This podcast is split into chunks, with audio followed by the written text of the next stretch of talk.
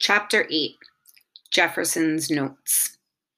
I know you already know this, but sometimes it's important to put things in context so they really make sense. Britain had ended slavery, at least in England, but not in the British colonies. America refused to do so. Britain looked at America as dumb. America said, Mind your own business, Britain. Britain said, You are my business, America. America said, Well, we can change that.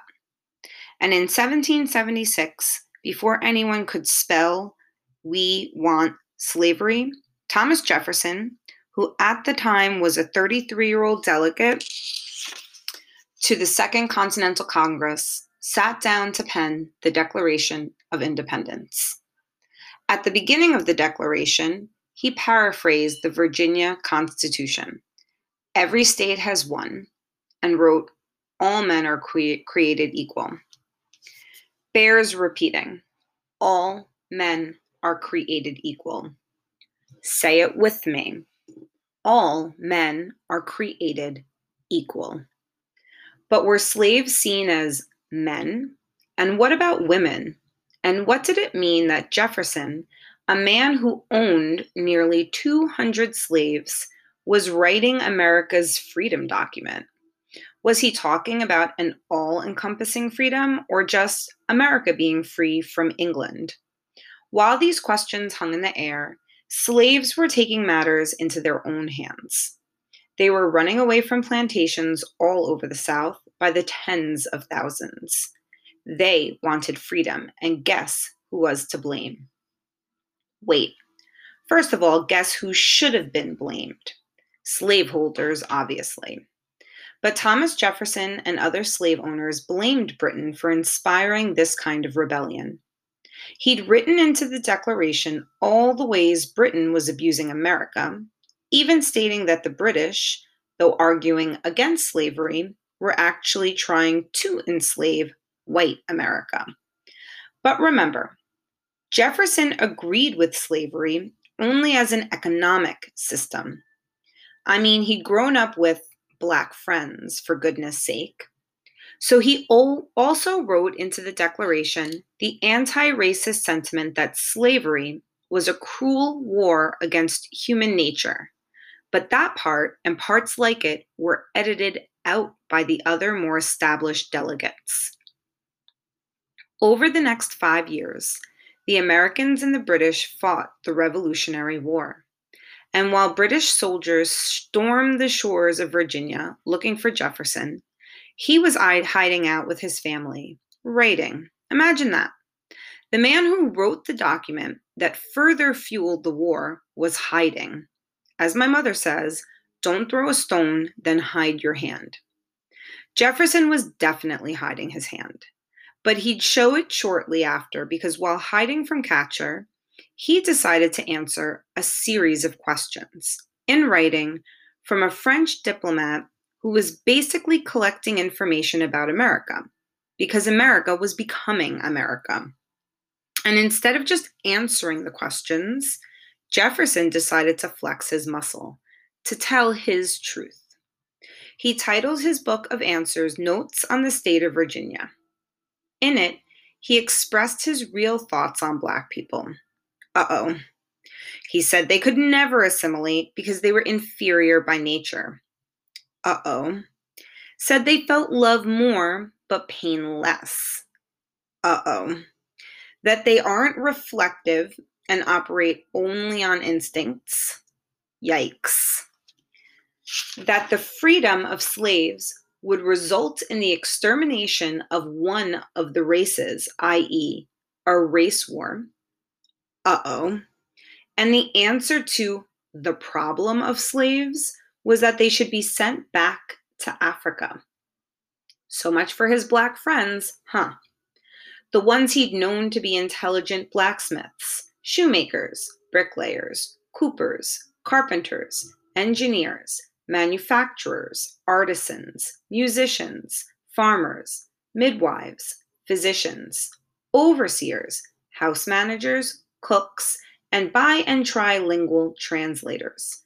all the workers who made his Virginia plantation and many others almost entirely self sufficient. Surprise, surprise. Oh, the best part? He didn't intend to publish these notes widely, but a small, devious printer did so without his permission. Surprise, surprise. When it came to Black people, Jefferson's whole life was one big contradiction, as if he were struggling with what he knew was true and what was supposed to be true. In 1784, Jefferson moved to Paris. His wife had died, and his old Monticello home suddenly felt pretty lonely. He was exhausted from his grief and years of being hunted by the British. So he did what he always seemed to do in moments of crisis he ran to France. As soon as he made contact with the French foreign minister, he sent word home to his own slaves to speed up tobacco production in hopes that French merchants could pay back British creditors. On one hand, Jefferson was telling his slaves to work harder, and on the other hand, he was telling abolitionists that there was nothing more he wanted than an end to slavery. And while he was busy playing the good guy, promoting, defending, and ensuring that the French knew America was becoming America, and also having a good old French time, back home there was a convention taking place in Philadelphia to talk about the new Constitution. Turns out Jefferson's declaration resulted in years of violent struggle with the British, but mm-hmm. more important, it exposed a weak American government. So, this Constitution was supposed to define it and solidify it. But before it was set in stone, there had to be a series of compromises. One, the Great Compromise.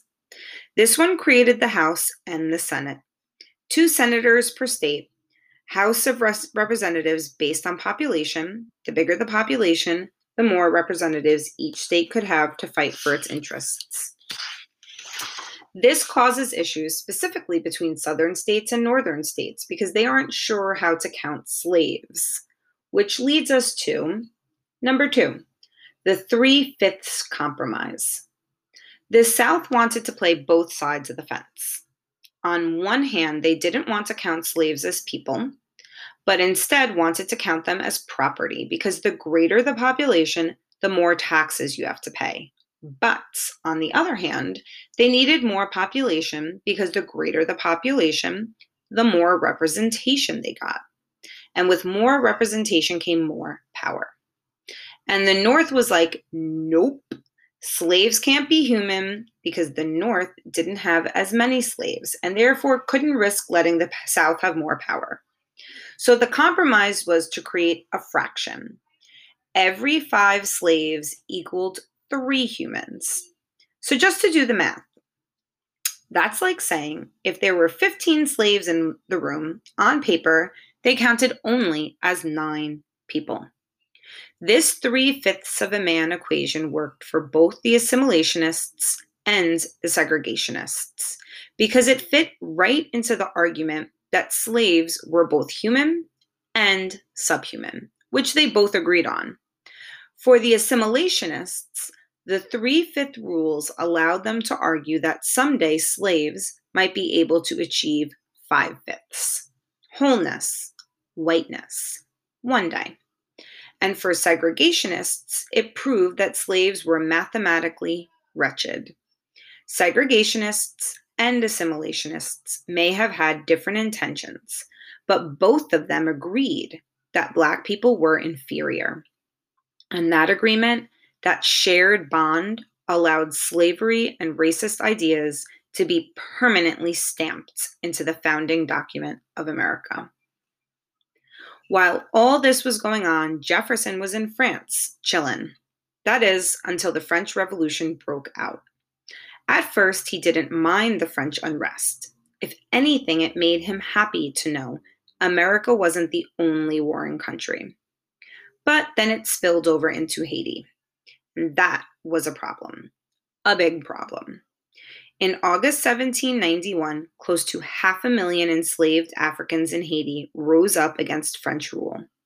It was a revolt like nothing anyone had ever seen. A revolt that the Africans in Haiti won.